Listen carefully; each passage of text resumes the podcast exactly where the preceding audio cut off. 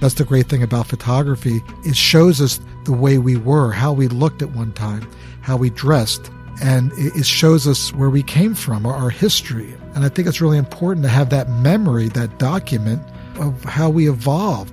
I want to extend my body of work to new places and new ideas and new subjects and not kind of till the same ground over and over again. Life is short. I think you really have to make use of the time that we have here because, you know, the years just fly by and I, I don't want to squander what little time I have left. Uh, I want to make it count. Join explorers and travelers on their journeys and discover distant places and fascinating cultures. From the highest peaks and densest jungles into the heart of adventure. This is Unfolding Maps with Eric Lawrence. My guest today in this very first episode of Unfolding Maps is Steve McCurry, who is considered one of the best documentary photographers and visual storytellers in the world. He has been one of the most iconic voices in contemporary photography for more than 30 years, and his work can be seen on scores of book covers and magazines. It has been featured virtually in every major magazine in the world. He himself has more than a dozen books and countless exhibitions around the world to his name. He has worked on a huge variety of topics such as conflicts and vanishing cultures, ancient traditions and contemporary culture, and the red thread between all of this is his focus on the human element. In 1984, Steve McCurry became world famous with a photograph of the Afghan girl, Sharbat Gula, with her piercing green eyes. This photo became the symbol of the Afghan refugees and one of the most famous National Geographic covers ever, and is to this day one of the best known photojournalistic images in the world. well, quite a few superlatives that went in there, but I guess in this case it's justified. In this far-reaching conversation that you are about to hear, Steve and me, we talk about his philosophy of photography, about exciting and formative experiences in Afghanistan and India, and about what drives him to continue his work today. Have fun with it and enjoy our conversation. Hi, Steve. Welcome to the podcast. It's great to meet you here in your office in New York, and I'm very grateful that you take the time to meet me. Well, it's a pleasure. Uh, welcome. One of your many better known quotes is this. The best pictures are the ones that tell a story, that take us on a journey. So for you, there is a close connection between a successful photo and a journey. When you look back on your decades of work, what kind of journey did you try to take the viewers of your photos on? What have you tried in broader terms to express through your work? I think my what holds my work together or the journey that I've been on is uh, it's about discovering the world that we live in. It's about exploring this planet that we're on. I like to learn about different cultures. I I, I want I, I think you know what's more important in life, uh, in, my view, what's more important than seeing this world and meeting people from different cultures.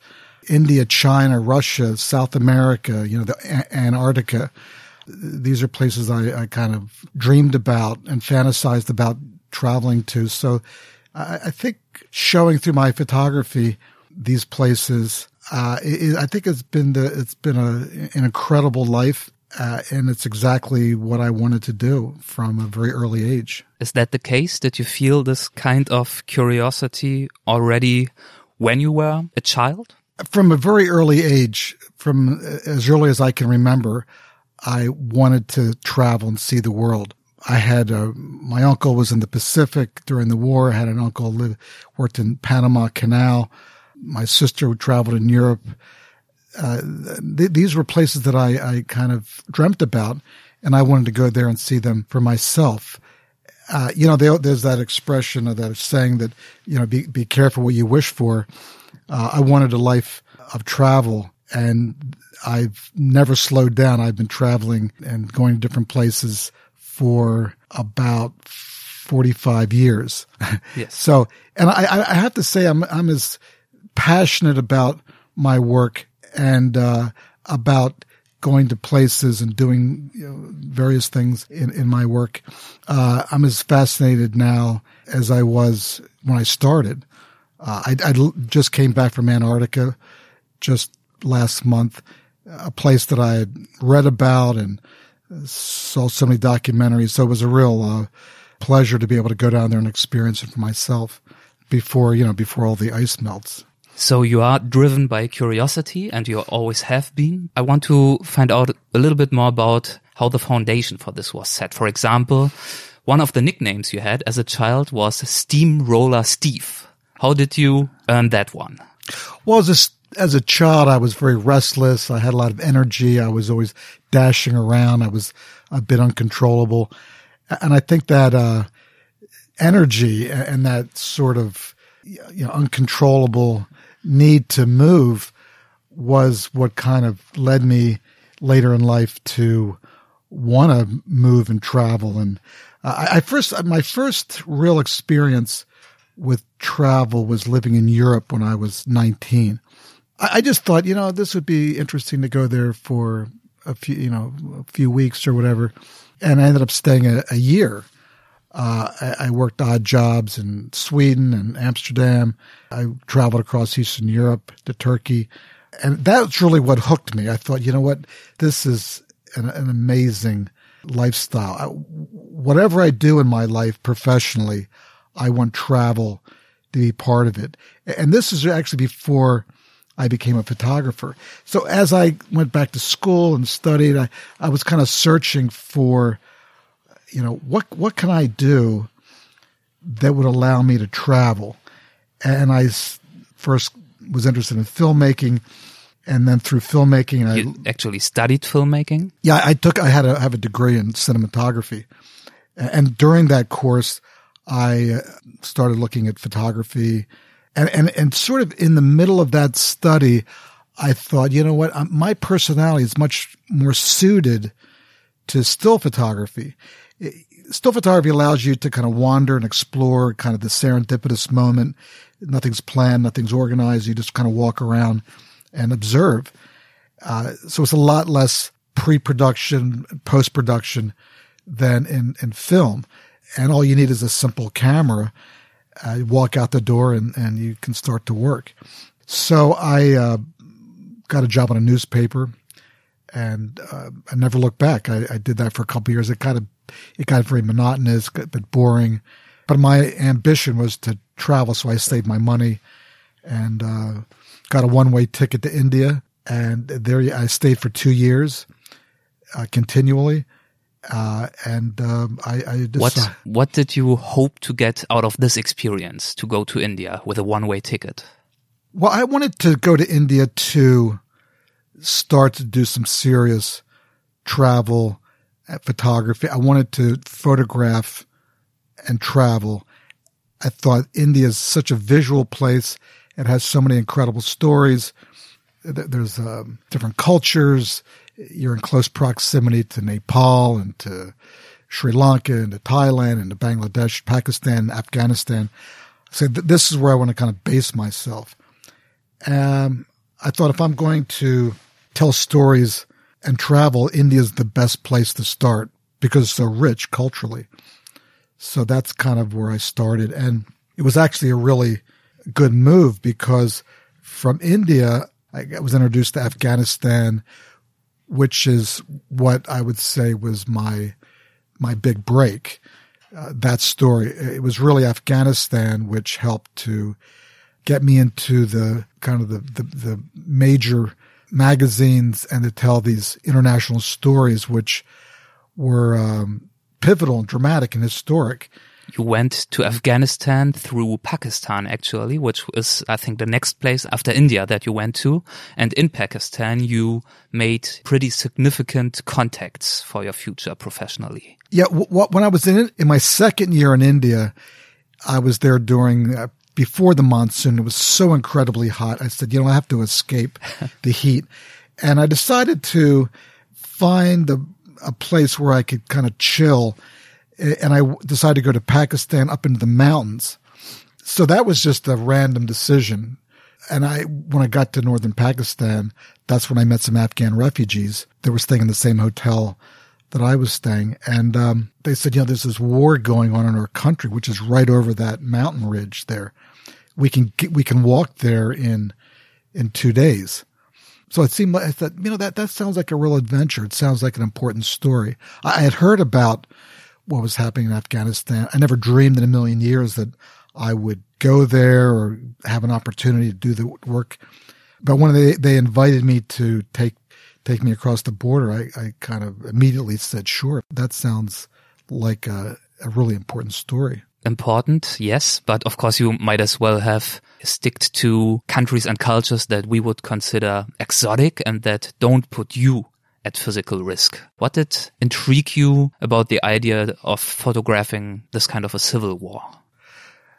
I think what what drew me to want to go there was that this human element, these refugees, and the fact that so many villages were being bombed. And I was literally kind of right there. I was right within a, a, a day's walk of witnessing this. And I thought this is an opportunity. Uh, I'm in the right place. I have the right people to go with. I have the time and it, it's, it's, uh, I'm looking for an important story. Uh, and this was, I, I decided just to kind of go for it. How did you cross the border from Pakistan to Afghanistan then? Well, there were the, the best way to cross the border was just to go through the mountains by foot off the road. I didn't, I didn't use my passport. I, we just walked through the forest and that was the best way to go. I, I didn't, uh, uh, it was, I was a little bit nervous. I didn't really know who these rebels were that I was traveling with. And here I'm going into a war zone with people I don't really know. Um, and you even dressed up as one of them, right? These men gave me uh, the local costume. I put that on. I had a beard. I had my head shaved. I had the local hat. Uh, so I was, I looked almost exactly like an Afghan. I mean, you couldn't tell any difference. And I, I went there. I was there for, I don't know, three or four weeks. No communication, no roads, no electricity, no running water. But it was a life changing experience, uh, what I witnessed there. I had never worked in an area of conflict. I had never seen a, a, a, shot fired in anger. And here I am witnessing these two sides locked in this death struggle, the Afghan army and these mujahideen, these, these uh, rebels who were mostly farmers and shepherds, but they were, they were upset because the government, in their view, was trying to turn they saw the government was against their religion, against their way of life. They were taxes that they didn't agree with. There was all these range of disputes that they had, and they just decided to take up arms, and they uh, went toe to toe with the government forces. And it, as what happened, the Russians got very nervous, and they decided to step in and on the side of the government, and uh, that was the Russian invasion in 1979, right? The Russians invaded around Christmas 1979, and the world was shocked because suddenly there's tens of thousands of Russians uh, in in Afghanistan, and it, it appeared that uh, the game was over. But these Afghans just were persistent and they powered through it, and and then it's and then they started getting, you know, billions of dollars in aid and weapons from the West, particularly the United States.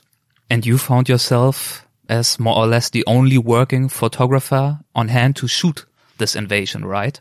Back in 1978, 79, when this insurgency really got kicked up into high gear, uh, there were very few photographers or journalists that were covering the story. I happened to have all, I, I was there, I spent about two months before the Russians came in. So I had all these, this material, all these experiences, which very few other photographers had. So I was sort of positioned very well when the Russians invaded and suddenly the media, the, the world's attention turned to Afghanistan. And I had all, I, I was ready to go. I was there. I, I had photographs. I was making new photographs and I was starting to get assignments and work from various uh, publications and, and whatnot. And you spent quite a bit of time as well with the Afghan Mujahideen. You already mentioned them. Would you talk about that a little bit? And how far did you have the chance to accompany them? Well, back in that, those early days, the Mujahideen, the Afghan resistance, was very eager to have foreign press come in and tell their story, whether you were Japanese or Indian or from Europe or the States. So we were embraced because they wanted kind of their side of the story told. So we went in, I went in maybe 20 times to cover various areas of the country. Uh, they were very hospitable, although uh, I didn't speak their language. Uh, there was always somebody that had a little bit of knowledge of English. I learned a little. I learned a little bit of Pashto. So it was, uh, again, it was a bit scary going into this area. You know, you're, you're deep in, you know, four or five day walk and you're completely out of communication. There's no roads. If there's any, if you get sick, then you just have to be, you're, you're totally on your own. It was, it was There's a bit, no emergency exit from the situation. there was nothing. There wasn't even a bicycle. You had to go either walk or go by horseback. And that was it. Were you aware of this level of risk back then? Or do you think from today's perspective it was also a little bit naive maybe? Well, there was a bit of naivete, but I was also, I was young. I wanted, I was looking for adventure. I wanted to cut my teeth on a, on a very important story. So I was willing to take that risk, take a chance. And, um, uh, you know, that, that youth energy and whatnot, I think played into that whole kind of wanting to, to go off on this adventure. And, and it was a dramatic story, a story which, you know, the world was wanted to know. So it, it was, it was dramatic, dramatic times. And it was your first, as you just have said, experience of this kind. How did you figure out on location in the situation that quickly how to take impactful photos of such a kind of conflict? What did you try to, to show about it? Well, I think it's trial and error. I think you learn by experience and you learn very quickly the, one of the most important uh, points, the one of the most important things to have a, a really good fixer or translator or guide because you're literally putting your life in their hands. If you end up going in the wrong area or getting into a, the, the, the, some place, it can really be a question of life and death. So it was kind of feeling my way, trying to see, you know, what, what's working, what isn't working. I, I, I didn't want to get, obviously, um, uh, you want to get close, but you don't want to get so close that you get, you know, stuck in some kind of a bad situation. How did you make this judgment? What is close enough, but not too close? One of the things about these Afghan fighters at that time was that they were not very experienced themselves in guerrilla warfare. So I kind of felt at times that they were willing to die for, you know, their religion and their country. And they were willing to take crazy risks. But, you know, this wasn't my religion or my country. And I wanted to be, I wanted to come back in one piece. So I always, always had to evaluate, do I want to go with this group or that group? Do I want to go to this place or that place? I don't want to go on a suicide mission. I want to be close. I want to be close to the action but uh, I'm not a I'm not a combat photographer. I, I was never, but the purpose wasn't to show kind of bang bang. It was really more the human story, the people who are caught in the middle of the conflict, uh, the refugees, the people whose villages were being destroyed. That that was what concerned me and what interested me. It, it wasn't the combatants. Uh, they sort of had a choice to fight and decide where to go uh, these refugees or these people who were caught in the middle were just stuck and, and often they were in a very uh, precarious, dangerous situation. Suddenly their homes are destroyed and they're literally sleeping out on the ground, walking with their belongings over these, these mountain ridges. Uh, so it, it was, it was a dramatic situation. How did you make sure you got your material out of there safely? when I would leave Afghanistan to go back to ship my film or to get back into civilization, I, I had to walk across the border into Pakistan. And since I didn't have a visa, I didn't have a I wasn't using my passport. It, that was complicated. you know, if you were stopped or arrested, they would possibly take my film and put me in jail. So what I did is I put the film in the seams of my clothing and sometimes in, in areas on my body, which if they were looking through my camera bag and they took film from the camera bag and made sure that that film wasn't my exposed film and that the, the good film was somewhere on my person in, in a, a, pocket that was sewn up and you couldn't readily see it. So I was very careful because after basically risking my life, I didn't want to lose my film. And I got arrested a couple times. I got put in jail twice. And, um, by whom? Uh, well, when I came back into Pakistan, they, they caught me. They, they, they saw us walking in this village and they stopped us. Where, where, who are you and where are you coming from? And, and, you know, why are you in this desolate place? So we told them, you know, we're, we're basically reporting on the war. And of course, they didn't necessarily believe us. So they took us to the police station and then they kept us in jail for some period of time uh, until they could verify who we were, that we weren't, you know, gun runners or spies or, or whatever, or drug, you know, dealing in drugs. Yeah, that, that was always a problem, uh, getting arrested going in and then getting arrested coming out. I, the, I spent five days in jail, uh, in, in one place in Pakistan, which wasn't fun because there was no, they didn't have uh, beds to sleep on. They, you had to bribe the guards to bring you food. Uh, it, it wasn't fun but you managed to take the photos home. You managed to put the human face on this conflict as you have described it earlier on. And these photos, they have been published in the New York Times magazine and Time magazine and in many, many others, giving a big push to your career, I would say. And after that, you ended up also covering many more areas of international conflict and crisis. For example, in Beirut, in Cambodia, Philippines, the Gulf War, uh, former Yugoslavia, Tibet, Syria, Iraq, etc., etc. What has drawn you to such challenging assignments and projects in conflict and war zones again and again after this initial experience?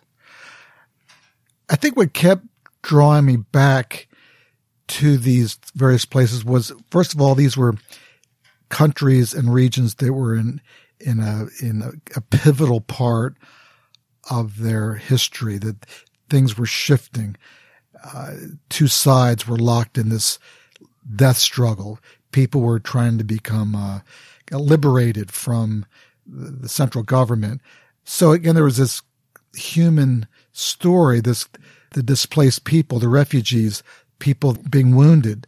And I think that this, this was a story which had to be told. I felt it was that the world needed to be, inf- no, needed, we needed to be informed about what was going on. I mean, who else, how else do we learn about what's happening in the world apart from whether it's people from in radio or newspapers or TV or photographers, the people who tell us what's happening in our world are the journalists and the photographers and the TV crews and whatnot. So I, I wanted to be part of that tribe that was telling the story of what was happening in this world. And I think uh, uh, looking at places like um, what was happening in Cambodia with the Khmer Rouge and uh, Sri Lanka with the Tamil Tigers. I mean, th- th- this was changing the course of that country's history and I, I wanted to be have a kind of a front row seat to to witness these historic events.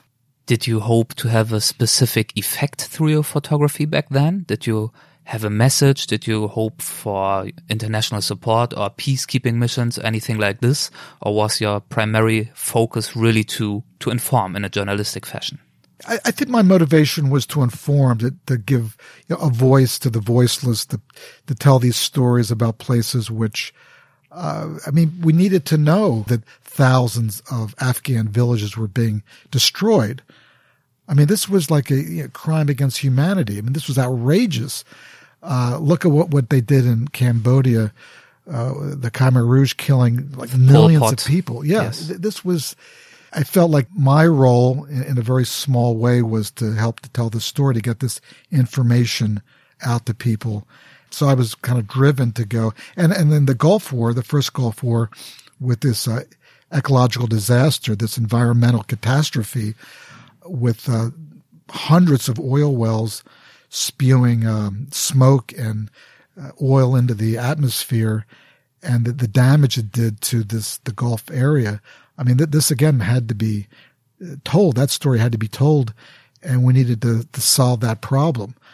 Uh, so I think that was my main motivation. Uh, I'm still um, interested in telling stories about uh, disadvantaged people and, and, and the plight of uh, refugees or people who are suffering in certain ways, um, or, or, animals that are, have been neglected and, and abused and, and, and tortured. As you have done with your current book, which doesn't focus on torturing animals or tortured animals, but on animals themselves. Maybe we have time later on to talk about it. It's a very beautiful anthology of many, many projects that you have done, including animals.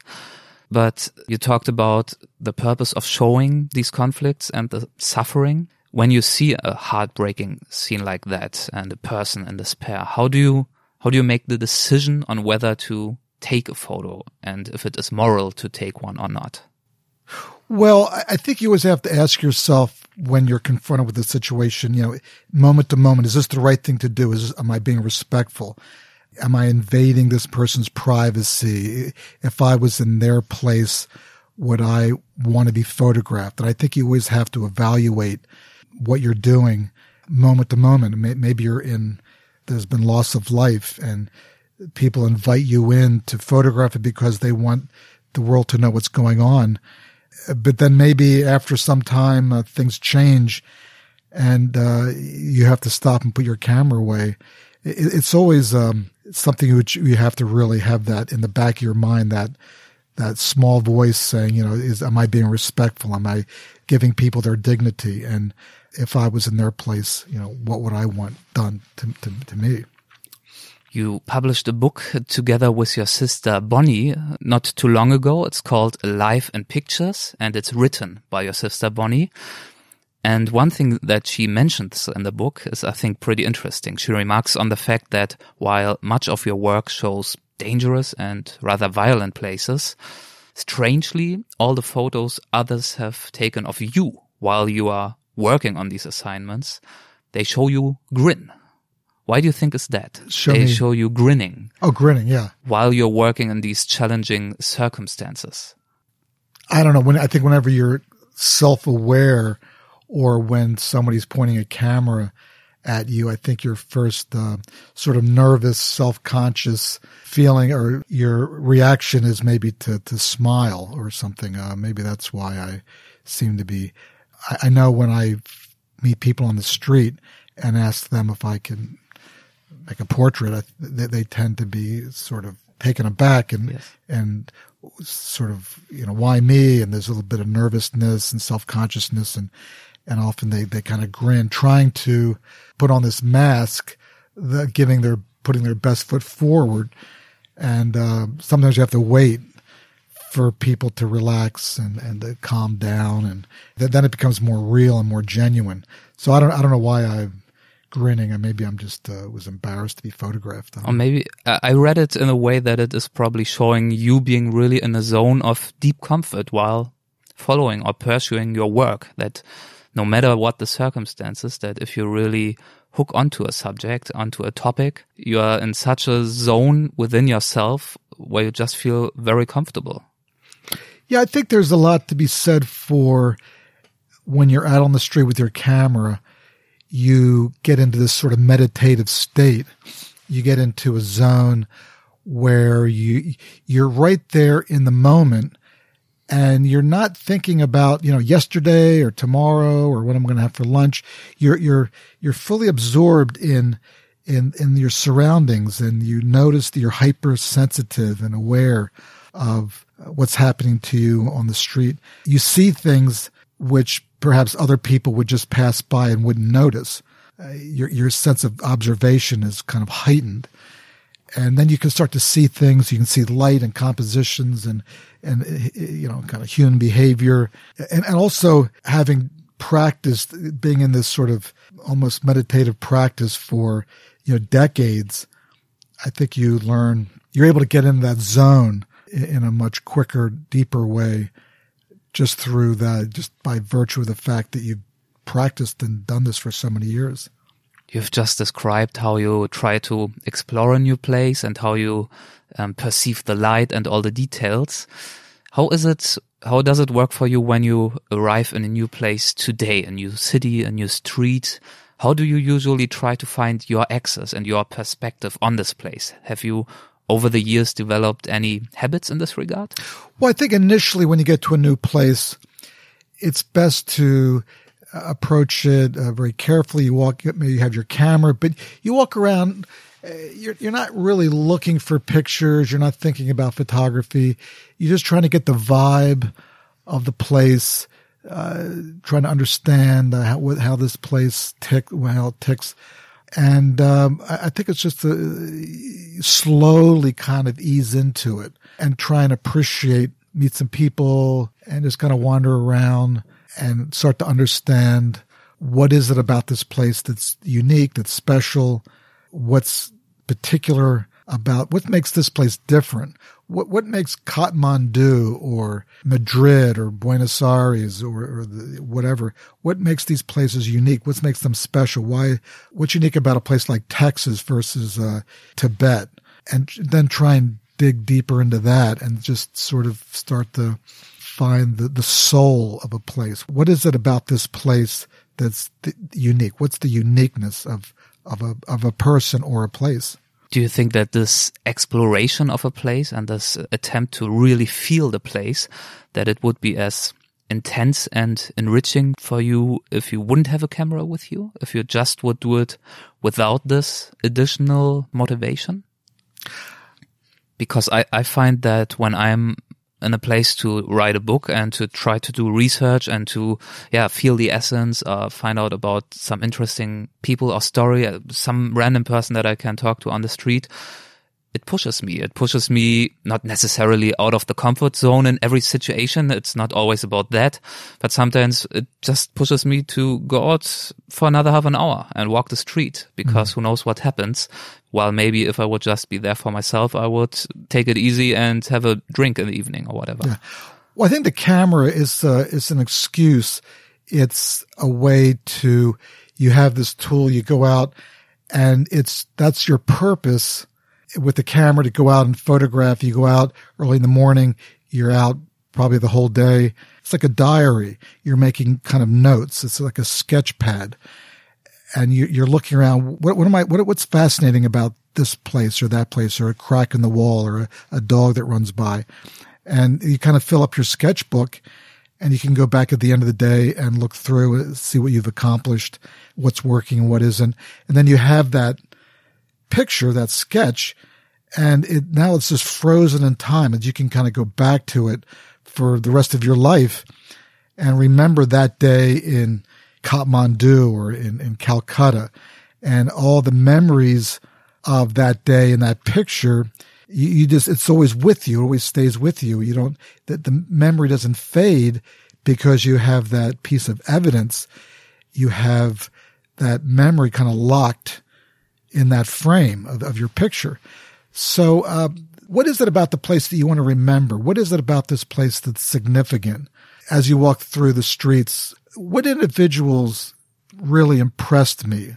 People that I wanted to remember, people that I think their face tells a story.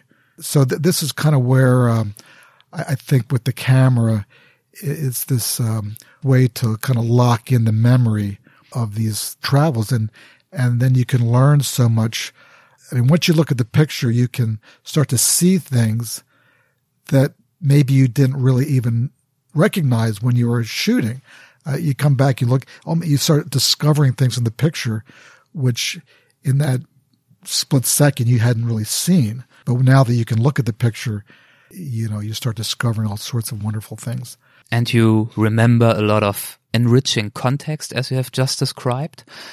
However, I know about you that when you publish your photos, you hesitate and often refrain from providing too much context about the photo, despite the fact that you call yourself or that you are called a visual storyteller. Why do you think it is important not to give too much context to those who look at the photo but didn't actually make the experience?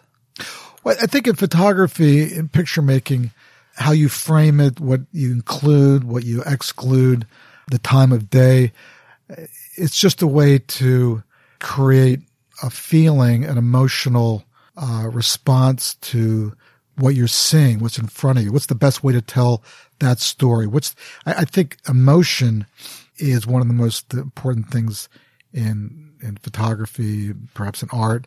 Uh, you know, love, hate, uh, different uh, emotions, uh, happiness, joy, love. I think these are the things which we, in the case of love and happiness, is what we live for. Beauty, I think, without you know, this is what's gives us the what's what's important in life. So this is what I kind of want to convey, and however I can frame something, and the information I include in the picture to help tell that story is is how I want to work. So it's about the expression of emotion and humanity, but not so much about your own personal associations with the photo. Well, I think uh, you know when I when I'm sh- when I'm out there on the street, I'm telling kind of my story. I'm showing what moves me, what's important to me. What is it about this person or this place which I feel was memorable? And, and I guess I'm trying to tell in a way my story and show things, go to places which kind of move me and which in some ways, whether it's trying to make the world a better place or trying to, you know, show the positive aspects at times of, of this planet and people and, and whatnot. Uh, the, the, the incredible wonderment of, of animals. And, you know, I was with the lemurs in Madagascar or with, with, uh, penguins in Antarctica. And it's just, it's, how is this possible? How, on the same planet we have this array of animals? It's just, I, I just it, it, just kind of blows my mind to to think of uh, you know the elephants, and then on the other hand you have uh, bears and whatnot. It, it's I, I, just I find it for me it's one of the most important things in my life to to see these things. The differences regarding places, the uniqueness. That's what you described earlier on. And you mentioned, for example, Kathmandu and uniqueness brings me to another question because if you want to try to uh, show something unique, it's also very easy to show cliche and to, to get into the habit of, yeah, showing cliches. So example, if I think of Kathmandu or Nepal in general or Burma, it seems quite obvious to show monks seemingly lost in contemplation and in contentment. How do you think about cliche and yeah, when it is helpful and when or how you try to avoid them? I think the challenge is to go to a place that's been photographed a million times and to come with your own vision, your own idea, to look at it in a, in a different way. That's the challenge. That that's that's I, I find that fascinating to to go to a place, Taj Mahal or whatever, and to, to, you know, how can I see this? Let me look at it in my own way and try and do something different. Look at it in a, in a new way because we've seen the Taj Mahal, we've seen the Eiffel Tower, we've seen uh, different things around the world. Uh, so we don't need to see that again. We want to see something, a new perspective. That's the challenge because these are important places. They're, I mean, they're cliches because people continually talk about these places, go to the, these places. I mean, Venice has been photographed a million times.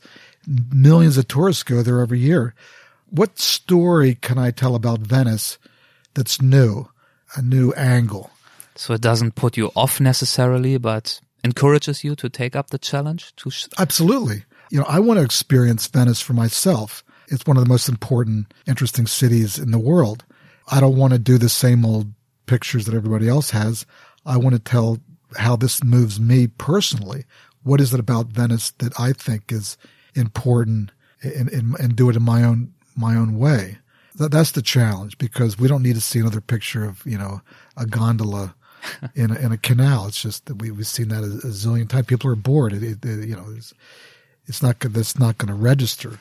So that's the, I think you want to put your own signature, your own voice and tell your story about that place. I'd like to take one step back to Afghanistan once more and to the many other conflicts that you have covered. How have all the crises and all the tragedies that you have witnessed affected you and how you think about humanity? How have you prevented yourself from becoming a cynic, for example? Um, after witnessing all this kind of death and destruction from all these various places, and then seeing where we're at now in the world with climate change, racism, which persists, I, I think it's hard to be optimistic. I, I do think we have to try and make the world a better place and do our, I think everybody needs to pitch in and help in various ways. But, you know, it, it's the, the forces of evil persist and are strong. I look in our, in, in my country, the U.S., it's, it's hard to imagine that we're at this point when there's still people uh, denying climate change. Uh, racism is, is rampant. We've wasted literally trillions of dollars in Iraq and Afghanistan, trillions of dollars which could have helped in education and healthcare and, and our crumbling infrastructure. And it's just almost criminal how we've squandered all of our resources and, and, and, and thousands of or millions of lives have been lost. It's really, it's just hard to imagine. You look at the fires in Australia, you look at the fires in, in Brazil, the conflict in the, in the Middle East, you look at what's happening in Iran, in Iraq, you look at the, these various governments around the world which are moving in very dangerous directions. With the world's in a, in a critical place right now. I, I look at my country, the United States, and I, I look at the trillions of dollars which have been squandered, wasted on fighting these unnecessary conflicts in Iraq, Afghanistan, trying to be the policeman of the world with, you know, untold bases everywhere. I mean, we just have to get our priorities straightened out and realize that um, things like um, healthcare, education can't be neglected. We, we have to do the right thing and, and put our resources in these very necessary places. What have you learned about human resilience in these many conflict zones? Well, uh, you know, I've learned so much about resilience and you know, I look at what's happened in Afghanistan, for instance, and it's just remarkable how people can be beaten down. You know, their villages can be bombed. They have to leave in a hurry and live as refugees, and yet they they bounce back, and they they do it with often with a smile on their face, and they keep moving forward. I guess they, there's no option. I mean, but uh, people, you know, legs are blown off, uh, people lose limbs, and they just adapt. They move forward with kind of fortitude and great determination. And you really have to admire uh, people in, in, these kind of situations and uh, how they've overcome adversity. Is this something, this resilience that you also saw in these now very famous piercing green eyes of the young girl that ended up being known around the world as the Afghan girl, or could that be too much interpretation?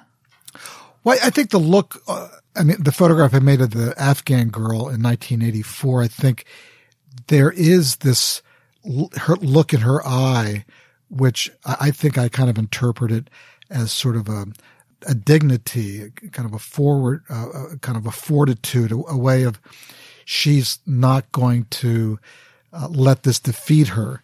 She's very direct. She, her eyes are open, very proud, very dignified. And I think that, uh, that picture inspired people all over the world that, you know, here's a country that's being in, in this state of war and people by the millions were driven out into neighboring countries and yet their head is held high and they're going to move forward and do the best they can to have a, meaningful life. Incidentally, with the Afghan girl, we for years have been helping her and her family with uh, her daughter's education, uh, with with with healthcare, healthcare, And we've You mean years after the photo has been taken, like today? Yeah, you year- didn't know her before then. right Yeah. uh, since we rediscovered the Afghan girl. And maybe we can put these a little bit into chronological order. First of all, I guess I'm correct in assuming that you have given almost no interview for many, many years without having to talk about the Afghan girl. Is that right? That's true. Yeah. Does it annoy you after all No, these years? No, I think it's an important story. I think her story in some ways represents other Afghans, the country of Afghanistan, her resilience, her fortitude, uh, the dignity which she exhibited, and the way she was able to keep her family together. And uh, I think it's a it's a her, she was heroic uh, in her way, uh, her her actions and what she did with her family. I think it's uh, really to be commended. Um, since we rediscovered her, which since we found her after um, 17 years, and we were re- reintroduced to her, we have helped her in every possible way. We bought her a home. We helped her family and uh, education and healthcare. So we've tried to support her in every possible way, and um, we just hope the best for her. Her name is uh, Sharbat Gula, and you took the photo in 84, and it was on the National Geographic cover in 85, I believe, and has become really iconic for those listeners who don't know it. Just Google it. It's without any doubt one of the best known photos in the 20th century. And you already talked a little bit about the political situation at that time in Afghanistan. Was that still impacted the situation back then by the invasion? Was this still within the context of the situation that you were there this time, or did you have a different assignment? When I took that picture, Yes. Well, I went in 1984. I went to do kind of a major story on the Afghan-Pakistan border. At that time, there was still millions of people, millions of Afghans fleeing their country because of the bombing, and they were going to Iran, they were going to Tajikistan, they were going to Pakistan, uh, they were going to India, and I wanted to see what it's like, what's life like on the border. And I spent three months on the Pakistan side. I went into Afghanistan. And during that time, I was in a refugee camp in Pakistan. I just happened to be walking down this road and I heard voices coming from this school. So I decided to kind of check it out. I went in, I asked the teacher if I could observe, if I could photograph. I had a permission from the, from the camp, of course. Um, so I went in and I immediately saw this little girl who with this incredible look, these incredible eyes, and I knew that this was going to be an important photograph. So I kind of thought I plotted, I schemed. How's the best way to approach her? I don't want to frighten her, and uh, so I came up with a plan, and I photographed some of the other other girls, and uh, she agreed. A little bit reluctant So because first you took all the other photos to make her relax. yeah, I photographed some of the other students. I wanted to show her that uh, this was okay, that, that this wasn't going to create any harm. And the other girls seemed to enjoy it. It was kind of fun.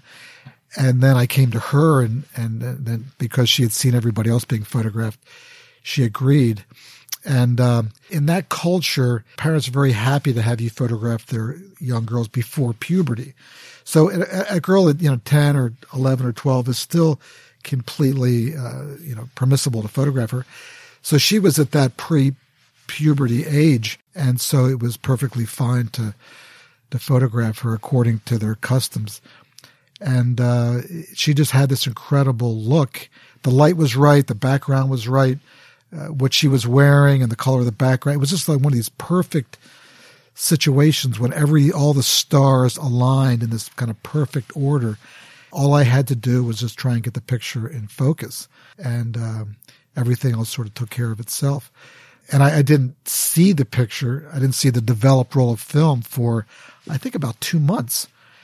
And when I got D- back, during all this time, did you know, like, were you like really curious and almost dying to see it? Or were you just like, oh, probably it was good, but we'll just be like the other good photos I took this time? Well, I, I knew the picture was special, but the the moment after I finished photographing her, Which only took a few minutes, right? yeah, it was maybe two or three minutes, and there was all this commotion in the room, and girls were running around, laughing, joking, dust was flying around.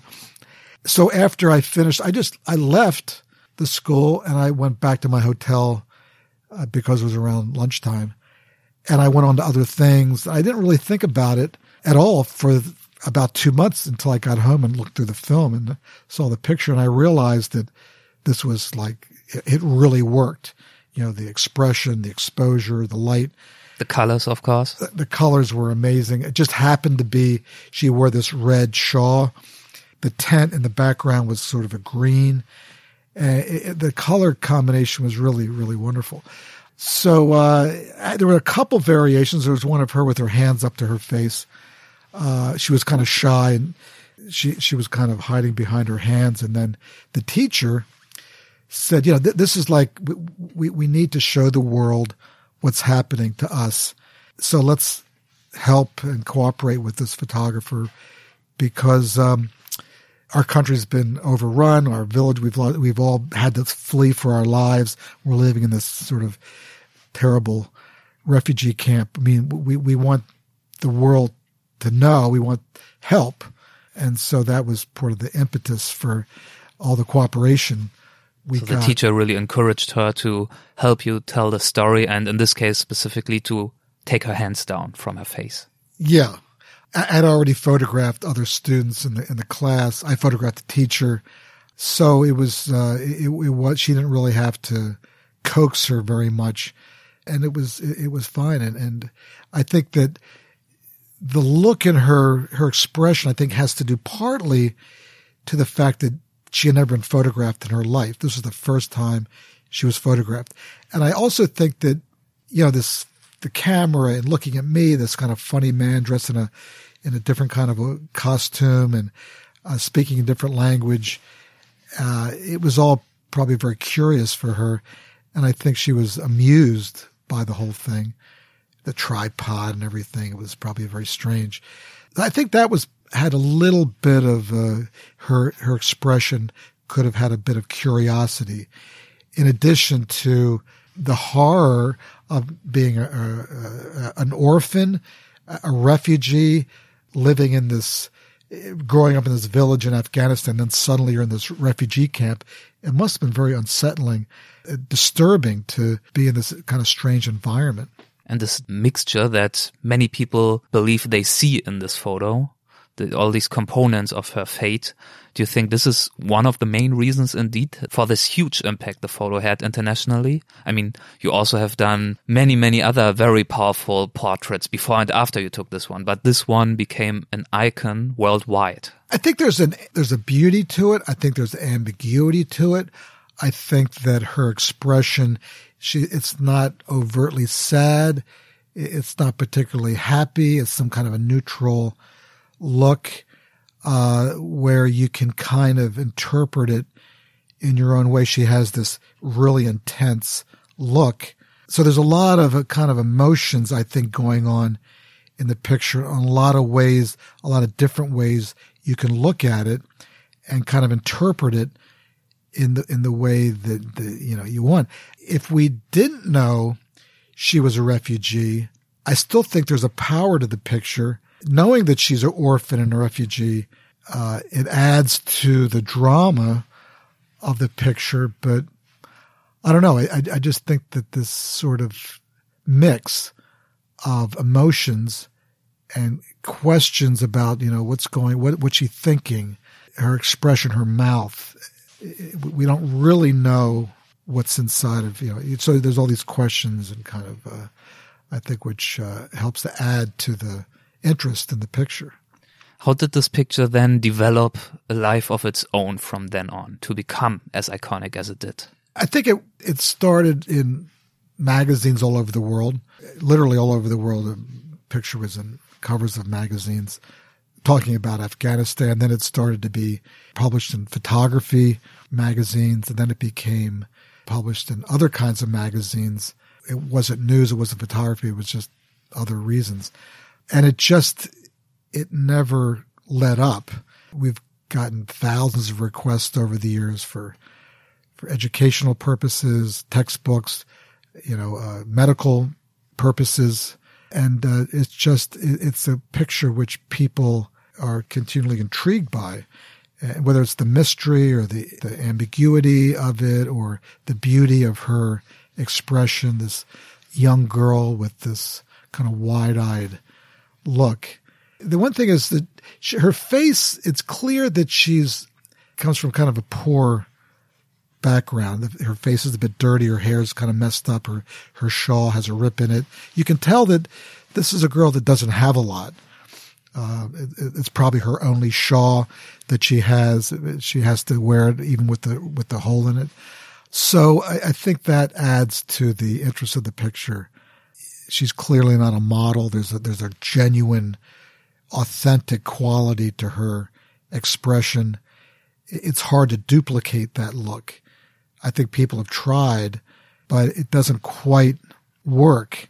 Uh, whether if you're trying to duplicate it with a model or it's just that there's something about the elements coming together in some perfect unison, which just is kind of hard to replicate.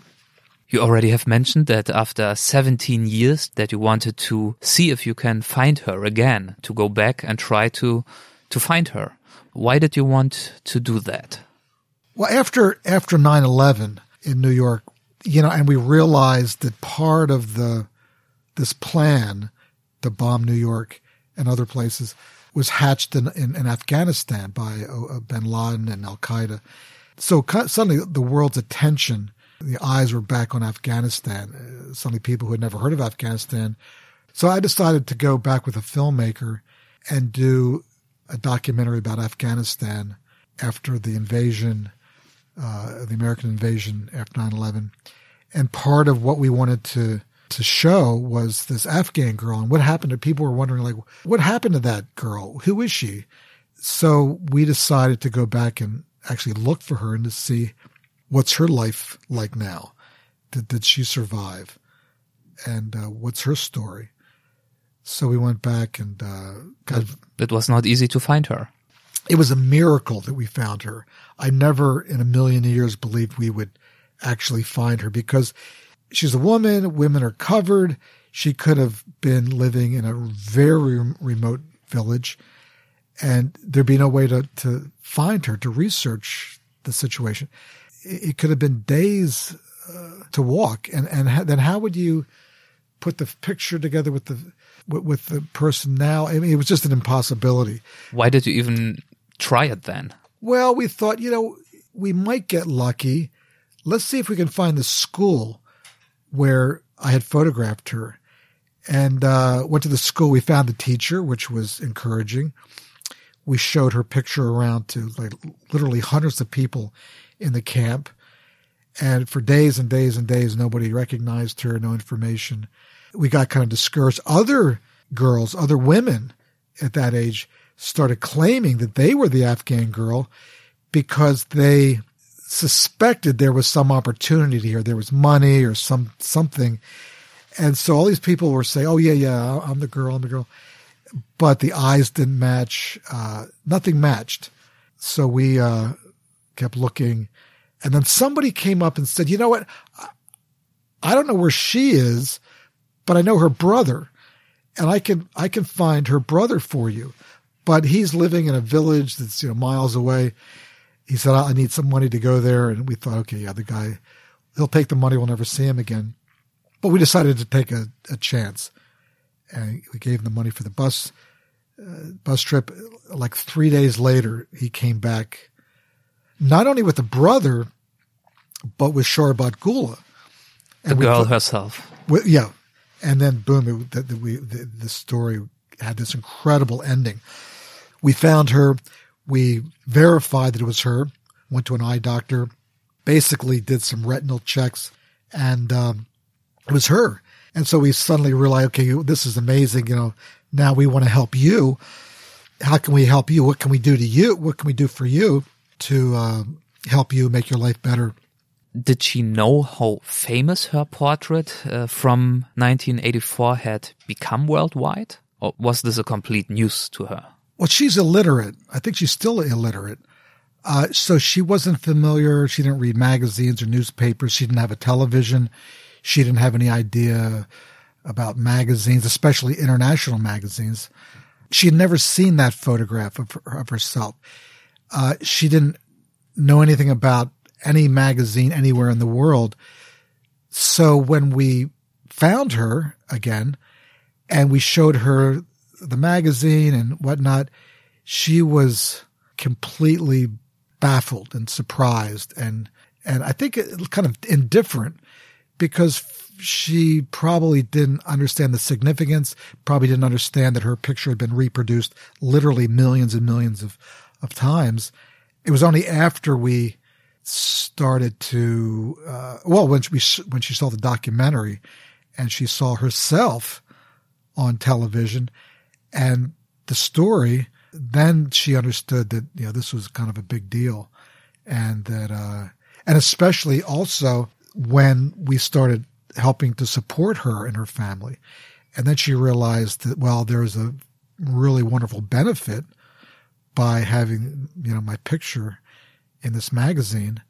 I think it changed her life for the better. I mean, certainly suddenly, uh, their financial situation was solved. Uh, she was able to send her girls to school. Her health care needs were met. And she, we, we bought her a, a home to live in. And you did all of that because, of course, you yourself also benefited from the portrait so much. Yeah, I, I, we wanted to give back. We wanted to help her. It just seemed to me that her picture had been published so much and we had all benefited from it that she should also benefit from it too. So this was uh, like a logical, the right thing to do. You have photographed so many charismatic faces. You have provided so many insights into cultures and wars and places. What is left for you to show that you haven't really shown already? Well, I think it's always interesting to go back to some of the same places you've already been to see how the place has changed. Uh, you're going there with another frame of mind. The world's changing so rapidly that the way the place looked, take Kathmandu, for instance, um, when I was there, just outside the city was countryside. It was there were rice fields that's all gone. It's all this, it's just one big urban sprawl. China, when I first started traveling there in the uh, early 80s, has been transformed. It just makes your head spin to see how that's changed, as has India. Russia, which I really couldn't travel to, is, is now open. I can go there pretty much anytime I want to. It's fascinating. So I, I want to go back uh, and kind of see the changes in places like Russia and, and, and China. I'd like to explore some of, of this country, the, the U.S. I've spent so many years in other parts of the world. I'd like to kind of explore my own country. And I, would like to go to some places that I haven't gone to. I'd love to go to some uh, place in South America, Peru, Bolivia. I'd like to go to Central Asia, Tajikistan and Uzbekistan. And uh, Turkmenistan. I mean, some of these places I think would be fascinating to see for myself. You have talked about the changes and the transformations that you have witnessed in many places, like, for example, Kathmandu.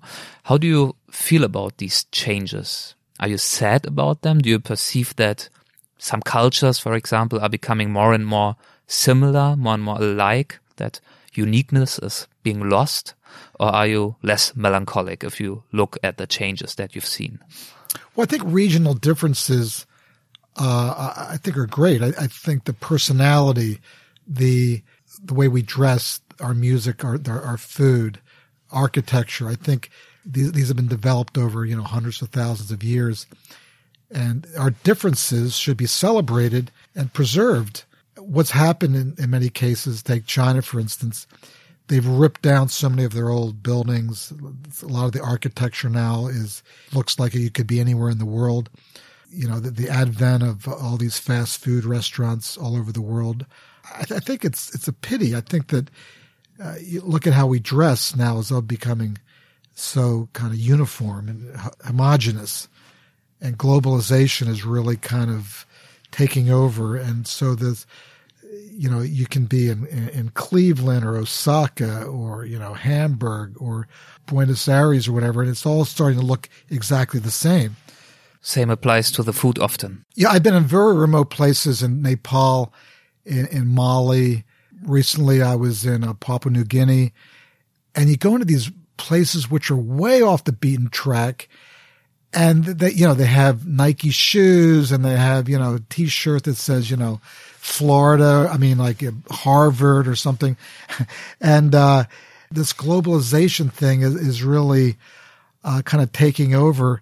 And a lot of what they wore, which was perfectly fine, a turban or some kind of a local, is being discarded because they all want to look modern. Kids want to be like other kids in the world and wear the certain kind of fashion. So, uh, and this this kind of uh, the wardrobe also applies to food and to music, architecture. So the world is going to eventually just be like one sort of glass and steel structure, like a one big airport, and all the local flavor and the individuality and the personality of a particular place, it might be lost. That sounds pretty pessimistic.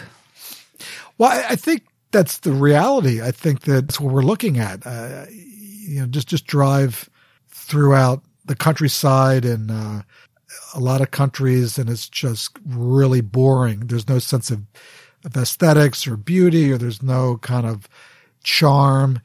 It's just uh, about commerce, and uh, that's that's. I think it's sad. I think that you know, we want our lives to be full of, to be enriched and to, um, to be pleasurable as much as possible.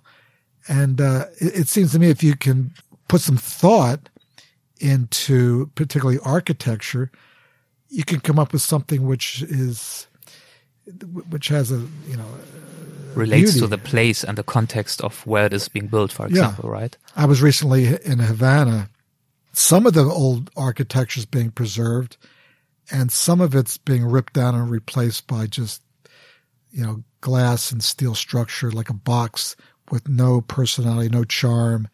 Do we want to live in that kind of world? Is that where we're going? I'm not sure. Despite these developments, of course, you continue to travel, you continue to be curious. Probably just means that your job is a little bit harder today as compared to some decades ago to find these unique moments and spots? Well, I think every place has a story. Even uh, when they've ripped down the, a place to make way for some ugly building, I think even that's a story. So I'm not just looking for quaint old places that have charm, but I do think that that's our past. And I don't think we want to turn our back on what kind of brought us to this point. And uh, I think we want to have some connection to the past. That's the great thing about photography. It shows us the way we were, how we looked at one time, how we dressed, and it shows us where we where we where we came from, our, history. Um, and I think it's really important to have that memory, that document of how we evolved in the since photography's been around. Otherwise, just then kind of what's the point? I think we have to try and make a world that we you know that that, that is beautiful, uh, that's functional, of course, but uh, that that has some kind of charm and, and some kind of the, the place to where you actually is uplifting, that is enriching, that makes our spirits soar, make our spirits soar. I think this is what we should endeavor to make the, this kind of a world to live in when you look back on your portfolio of decades of work today, is this part of the reason that you might feel pleased with your own work, with your own legacy thus far, that you have been able to capture these moments, not only of suffering, which we talked quite a bit about, but also of beauty and enrichment? Is this something that is important to you if you look back? I mean, some of this, these photos are a few decades old and they show the past today. Yeah, some of my work shows a world that no longer exists. I think of, you know, steam engines in India or the way people dressed in Tibet. It's gone. And in some cases, these things I photographed are just disappeared and they'll, they'll never come back. So this is the a record of that. This is a document, and I think there's great value in that. Um, so yeah, I, I, think that this is um, the archive, my, my body of work. Although I, I, didn't set off to be a historian or anthropologist or, but I think that just my curiosity and my kind of wandering eye to kind of the, the curiosity I, I, I, had in my, my, my life and the, the, wanting to see these places and document it, I think has left a, a kind of a record of a world which has changed and, um, and uh, we can celebrate our past and hope to maybe to try and do better in the future to you know preserve our world, the, the good parts of our world. In an interview you gave a while ago, you said, quote, I don't want to be pigeonholed. I think it's important to keep evolving and experimenting and reinventing yourself. Otherwise, it's like hitting a drum, the same note over and over again. I think you should want to grow, to evolve, to change, try different things, unquote. Which advice would you have on how to think about evolving and growing like this? Well, I think you want to continue to uh, photograph and learn about new things, not just get in a kind of a rut and say, you know, I, I photograph, I do a certain kind of street photography or portraiture or examining the ethnicity of the world and cultures. Uh, let me try something new. Let me let me expand my vision and photograph in, in, possibly a different way or a different kind of subject that maybe I haven't explored in the past. Otherwise, it's just you're you're you're just repeating yourself, and I think then that becomes stale and boring, and you you you don't want to be keep covering the same ground over and over again. That's why uh, I, I was I did this I spent kind of many years photographing these areas of conflict and war zones or refugees or I kind of feel like maybe I can make a contribution to the world in, in a different way now. Maybe I don't have to do exactly that. Maybe I can make a contribution about the environment or or um, wildlife or something. So I just I think you got to grow and, and and kind of stretch yourself and not become complacent not only in photography but in general in life. I guess. Yeah, I, I, I, um, uh, I, I have a three-year-old daughter now, which is the best thing that ever happened to me in my life, and that's a learning experience. every day is a discovery. Every day is something new. It, it's it's it's amazing. So, yeah, again, I, I think we need to continue to to grow, and um, I think that keeps you young. I feel I think physically I feel great. And I think a lot of that has to do with that I'm just not sedentary. I'm, I'm, I'm moving. I'm active. I'm climbing and jumping and running and everything. Um, and looking for inspiration and new ideas and new projects constantly. So yeah, I, am yeah, I go through my archive literally every day. I'm, I'm always looking through my past work and, um, so I, I want to do something new. I want to do something different. I want to add I want to extend my body of work to new places and new ideas and new subjects and not kind of till the same ground over and over again. Life is short. You know, I, I think you really have to make use of the time that we have here because, you know, the years just fly by and I, I don't want to squander what little time I have left. Uh, I want to make it count. That's kind of my sort of mantra at the moment. And this is almost a very nice way to conclude our conversation.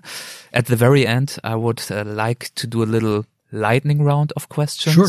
Doesn't mean your answer needs to be super short. Just means that my, my question is a little bit shorter and we, we see how we go if you're fine with that. Sure.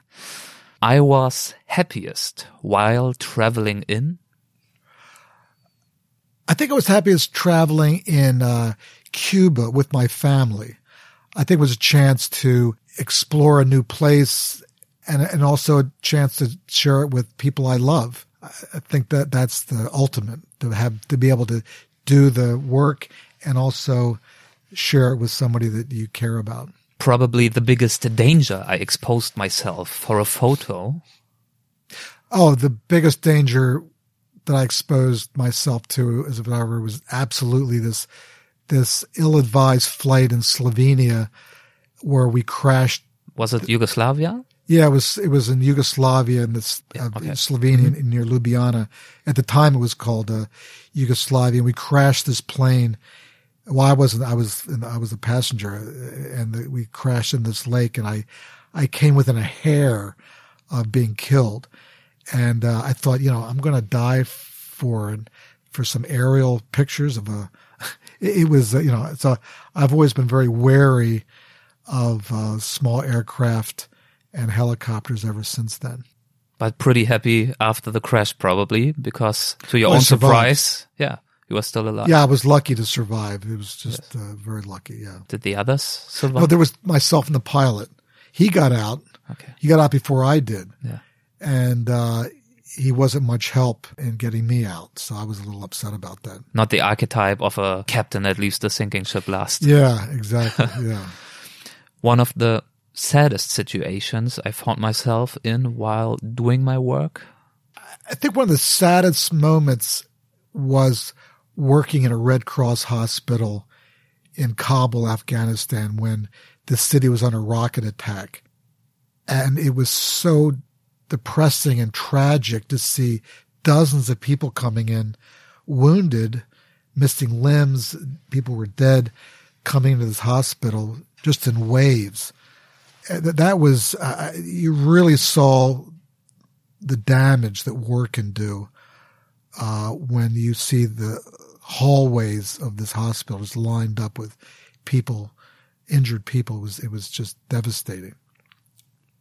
I consider my body of work around the monsoon as some of my most meaningful work because Well, I think the monsoon is a powerful body of work because there's so much drama. You know, the monsoon, there's either too much rain or not enough rain. There's either flooding or drought. Uh, a farmer can lose his entire crop by flood or by lack of rains. So, and that they depend on this crop for their livelihood. Uh, so there's a lot of drama. Cities, towns get flooded. People get stranded in their homes.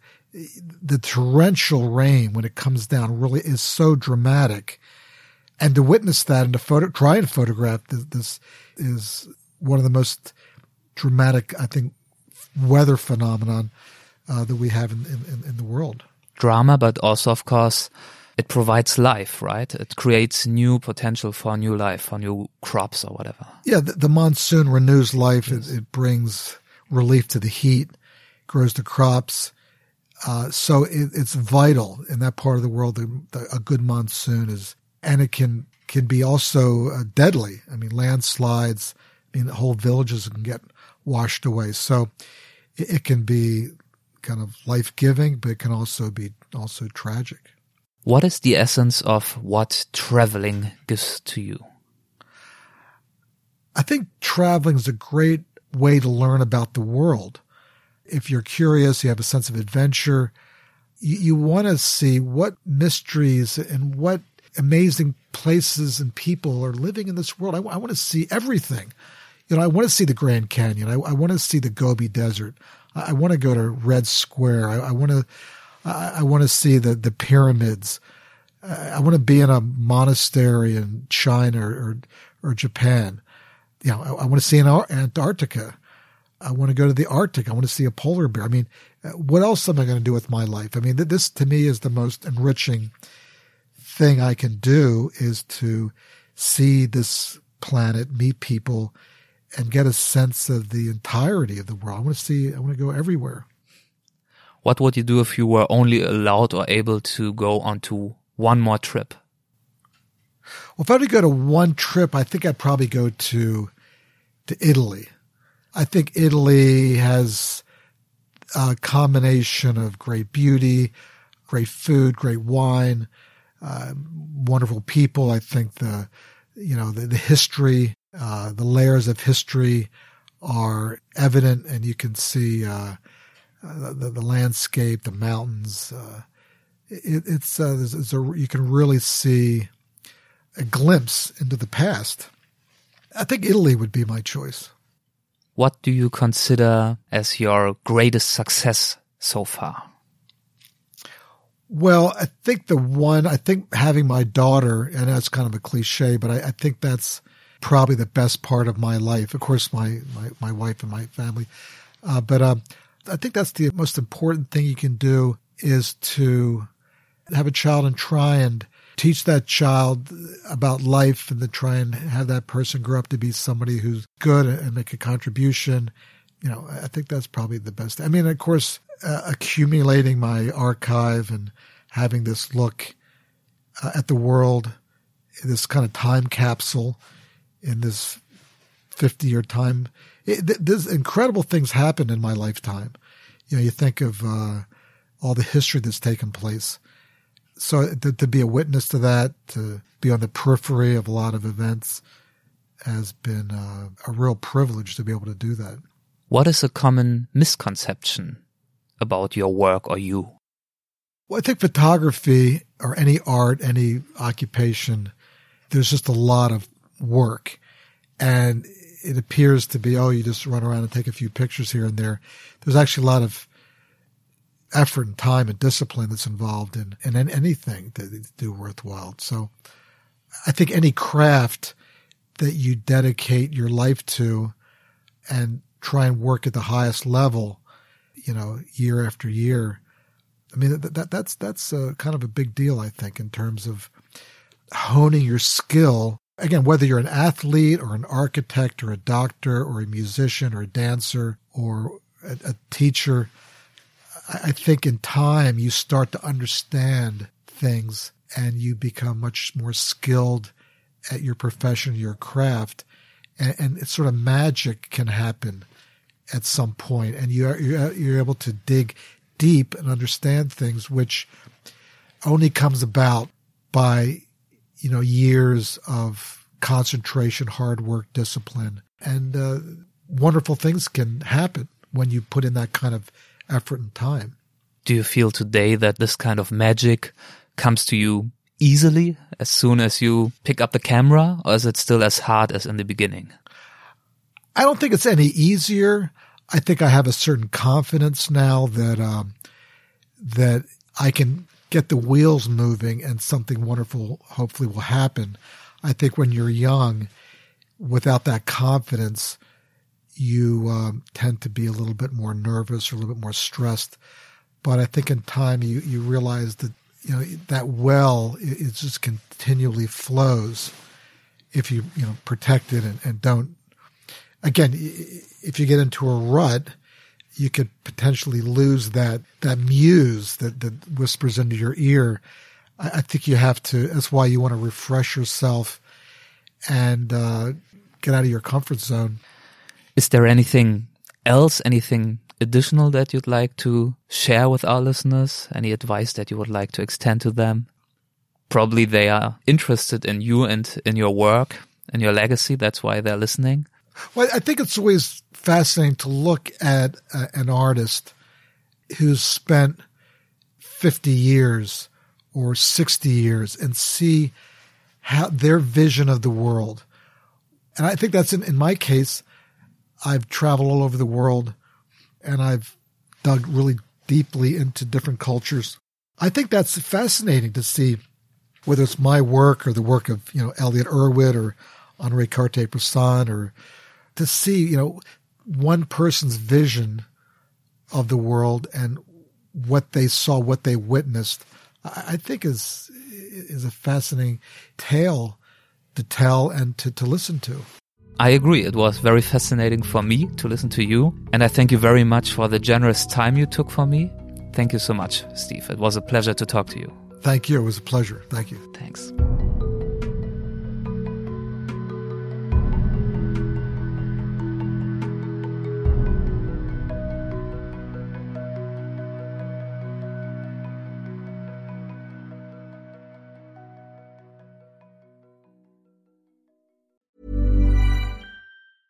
Planning for your next trip?